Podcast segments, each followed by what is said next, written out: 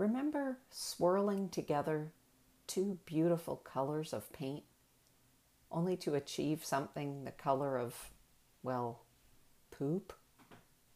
Welcome to season four of the Essential Stepmom podcast, where we'll explore why blended is not the right word for this.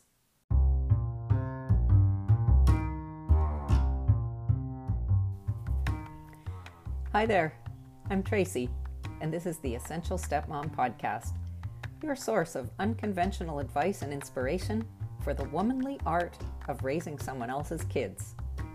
Is it really an art? You bet. Nobody pops out of the womb with an instinct for step parenting. It's something you practice and get better at, like anything else. And if you found this podcast, it means you're smart enough to look for someone who's been practicing the moves for a long time to stand in your corner and coach you through it. I'll share my wins, my missteps, and my analysis of what worked for my family over the last 14 years and why it could work for you too. If you like this stuff, don't forget to subscribe. And you can get more of me at essentialstepmom.com.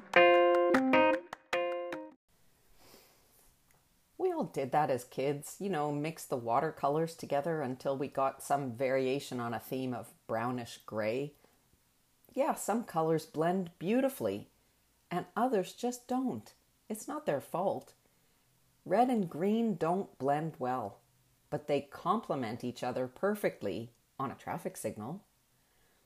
Blended family has become a kinder, gentler synonym for the word step family. But the truth is, you can't always blend things together. It would be nice. But you know, the reality of pledging your troth to a man with children is that it doesn't have to include aspiring to blend. Where does this idea of the blended family come from, anyway? First of all, it's an attempt at getting away from the term step family. It's light and fluffy. It sounds like a big camp cabin style hug. It's the stepmom equivalent of the white picket fence, your daydream of an ideal family dynamic. Everyone fitting in, feeling at home, embracing all these former strangers as bona fide members of the new family unit. In French, by the way, they say famille recomposée, which means a family remade, rebuilt, rearranged with new things. It's actually quite a dignified way of saying what a step family is, but it doesn't translate well into English. The best we can seem to do is blended family. But that term holds a kind of directive, it's an unconscious blueprint of what the thing is supposed to look like. It's like a highlight reel of a thousand beautiful weddings where the stepkids light a unity candle before they're receiving their own rings to signify that we're all one big family now. The problem is, I know about a thousand stepmoms who would cut off an arm to have that experience of family life. It's not the reality for most of us. Let's talk about that original prototype of the blended family, the Brady Bunch. If you've never actually watched any of this 70s TV series, which by the way was totally my jam as a preteen, check it out because it's a hoot. But not one thing about that show is rooted in any kind of reality. For starters, this family has a live in housekeeper. Everything would be easier with someone doing all the cooking and laundry, don't you think? And she dishes out such down to earth life advice. What a lifesaver that Alice. Secondly, the dad, Mike Brady, is a widower, which ch- changes the blending game by about a thousand percent. His boys have lost their mother, and somehow they never mention her. They just move on, calling their dad's new wife mom. They've just pulled up their socks and put their loss behind them. Very tidy. And what about Carol Brady, the stepmom? Turns out that she was supposed to be divorced in the script, but the network didn't want that to be explicitly mentioned in the storyline, so they just sort of stepped around it. So these three Brady girls, they have a dad out there somewhere, who's just been erased from their lives. They have a new dad and a new surname, and they're all just a okay with that, all of them. No problem. None of the storylines in the show are about actual step family problems like parental alienation, loyalty conflicts, custody issues, child support payments, or overstepping. No, they're just normal family problems of a household with six kids. Uh, did I mention that the three girls share one bedroom, as do the three boys? What if there had been two girls and a boy on one side of the family and one girl with two brothers on the other side? Would they have been okay with sharing a bedroom with this new sister or brother? For better or worse, this series ended in 1974, so we won't be seeing them tackle any of these issues anytime soon. I think it's too easy to get caught up in the idea of blending when what we maybe should be aiming for is mending. I think a mended family would be a great thing indeed. If you made it your business to mend instead of blend, what would change for you? For one thing, you could probably stop trying to jam your one of a kind square peg family into a round hole. You could relax about trying to make it look and feel like a regular nuclear family. You'd have a much higher mission than that for your family, one that includes helping your partner and his or her kids to really heal from the trauma of divorce or separation. It would be that much easier to find your place in the family because the thing that mends that trauma is the rock solid security of their connection with dad or mom, as the case may be in your family, even though he or she doesn't live with them all the time. You'd know for sure that your place is beside your partner, but not ever between them and their kids. It would be easier to connect to a sense of mission and purpose for your family. Those are fancy business words for where your family is trying to go and why you want to get there. We don't spend enough time having those kind of conversations, and I think we should. It's one of the things people appreciate about the coaching experience. You get to work out your big why. And that can make all the difference to your daily experience of life satisfaction. I can't overstate the importance of knowing where you want to go, and many of us don't even really know that. I can tell you, I was like that once upon a time. Back when I got divorced, I only knew what I didn't want I didn't want to be unhappy. I didn't want to feel stressed or devalued or hopeless anymore. But I had no idea at all how to articulate what I actually did want. Where was I going and why did I want to go there? I read a book back then that really helped me reconnect with my own creativity and with my deepest desires for myself. It's called Simple Abundance by Sarah Ban Breathnach. I keep picking up copies of that book when I'm browsing used bookstores and passing it along to other women who I think could use her warm advice. I'll link it in the show notes if you'd like to check it out for yourself. If we focused more on mending than on blending, it would be so much easier to understand our stepkids' behavior. We'd see all the acting out for what it is big emotions that they don't know how to express any other way and we wouldn't be so likely to take it all personally.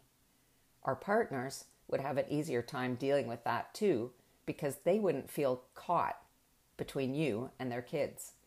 It would be obvious how to respond if we looked at things as part of the mend than as a failure to blend. When you have your most important values in front of you in a conscious way, it makes it so much easier to pick your battles you pick the ones that really matter instead of the ones that you have energy for in the heat of the moment. You can see when you're just allowing something to distract you from your real mission. Just buying into a distraction like we do all the time with drama and gossip or shopping or scrolling. You might even have different important values for your family than you have for yourself, and that's okay. You are not your family, you're a part of your family. It would be a little weird if your values were actually at odds with the ones you and your partner have together. Uh, that's not actually a recipe for matrimonial harmony, but you're allowed to have personal goals and dreams in addition to those you have for your family. Brene Brown suggests forcing yourself to choose just two core values. She calls them your founding principles. If you have more than two, it starts to get harder to keep them in front of you all the time and to refer to them for helping you make even small decisions on a daily basis. Her advice is aimed at leaders in a business context, but parents are leaders too. And this is just as important in the context of family leadership. Think about which of these words would make the cut for you honesty, obedience, generosity, loyalty, competence, service, hard work, piety, compassion. There are others, of course, but these are just a few to get you started. This is a great exercise, by the way. Take a few minutes and write out all the values that are important to you, and then figure out which two are the ones you can't imagine living without. You might find that sometimes your values can even be in conflict with each other if you're not clear about your mission, where you're trying to get. Imagine, for instance, that you choose honesty and compassion as your most important values. What happens when you have to decide whether to tell your stepkids something about their mother that would be upsetting? Is it compassionate to tell them is it more important to be truthful? It depends on the outcome you want, on where you really want to get. You have to decide which value best supports your goals in the best and highest way. Not easy, but at least you have a kind of a roadmap instead of either acting on impulse or on a hunch. The word mending has a kind of forgiving flavor to it, a kindness about it that I really like. It's not like repairing or fixing or rehabilitating. Mending doesn't require that something be broken. It might just be a little frayed at the edges. It's a bit of loving care, setting something right, giving it a nudge, laying on a patch. You get to mend yourself too, of course. The mending is constant, and everyone deserves your attention, including yourself. You'll be constantly mending your relationship with your partner as well. And when you're at least aware of each other's important values, because you make time to talk about stuff like that, you won't have to deal with feeling disillusioned with life. That's what happens when you feel like your unconscious core values are being ignored or stifled. My own mended family is doing quite well these days, and yet the mending goes on. It never stops. There's never a point at which you say, There, that's it. All the step family problems are over. I'm aware how lucky we are that we can now deal with the problems of life instead of the problems of custody or alienation or long distance drives. The nature of our challenges has changed, but the fact is that we're not a traditional nuclear family, and that's never going to change. Some days we'll have weddings to deal with and decisions about how to deal with estranged family members. And one day, hopefully, there will be grandkids who may have to be shared in three or even four directions. That's the reality of step family life.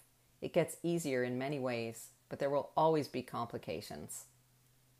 Nothing's perfect, but it can always be mended.